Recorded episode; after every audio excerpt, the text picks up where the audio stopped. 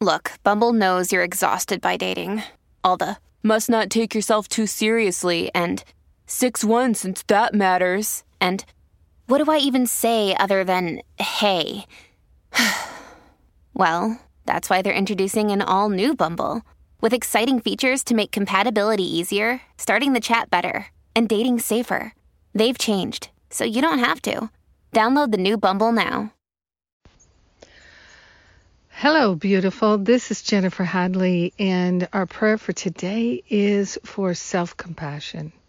We're opening up our hearts to ourselves, allowing ourselves to be forgiven.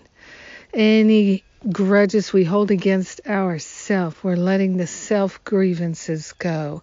We are grateful and thankful to consciously place our hand on our heart take that breath of love and gratitude and open ourselves to the unlimited, unprecedented flow of God's infinite goodness.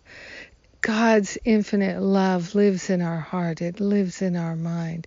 It lives in the perfect joy right where we are. We are grateful to partner up with that higher Holy Spirit self, put Spirit in charge. We are grateful to let ourselves live a life of profound love. We don't have to hold ourselves back anymore.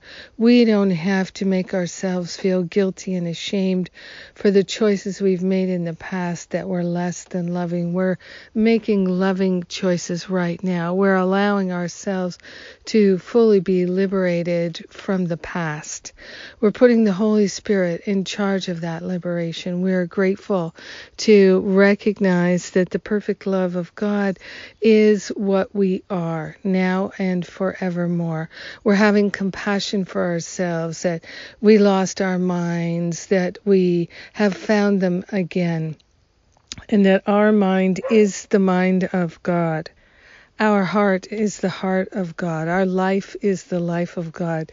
Our love is the love of God. We are the beloved of the beloved. And nothing we've done is being held against us. We are liberating from that belief and we are grateful to allow ourselves to fully recognize the peace of God still is where we are and we can access it here, now, and forever. So this this is what we're choosing. We're choosing to let our self judgments go so that we can remember what's true. What's true is we are the love of God. So grateful, so thankful to let ourselves be liberated from the grievances and the grudges.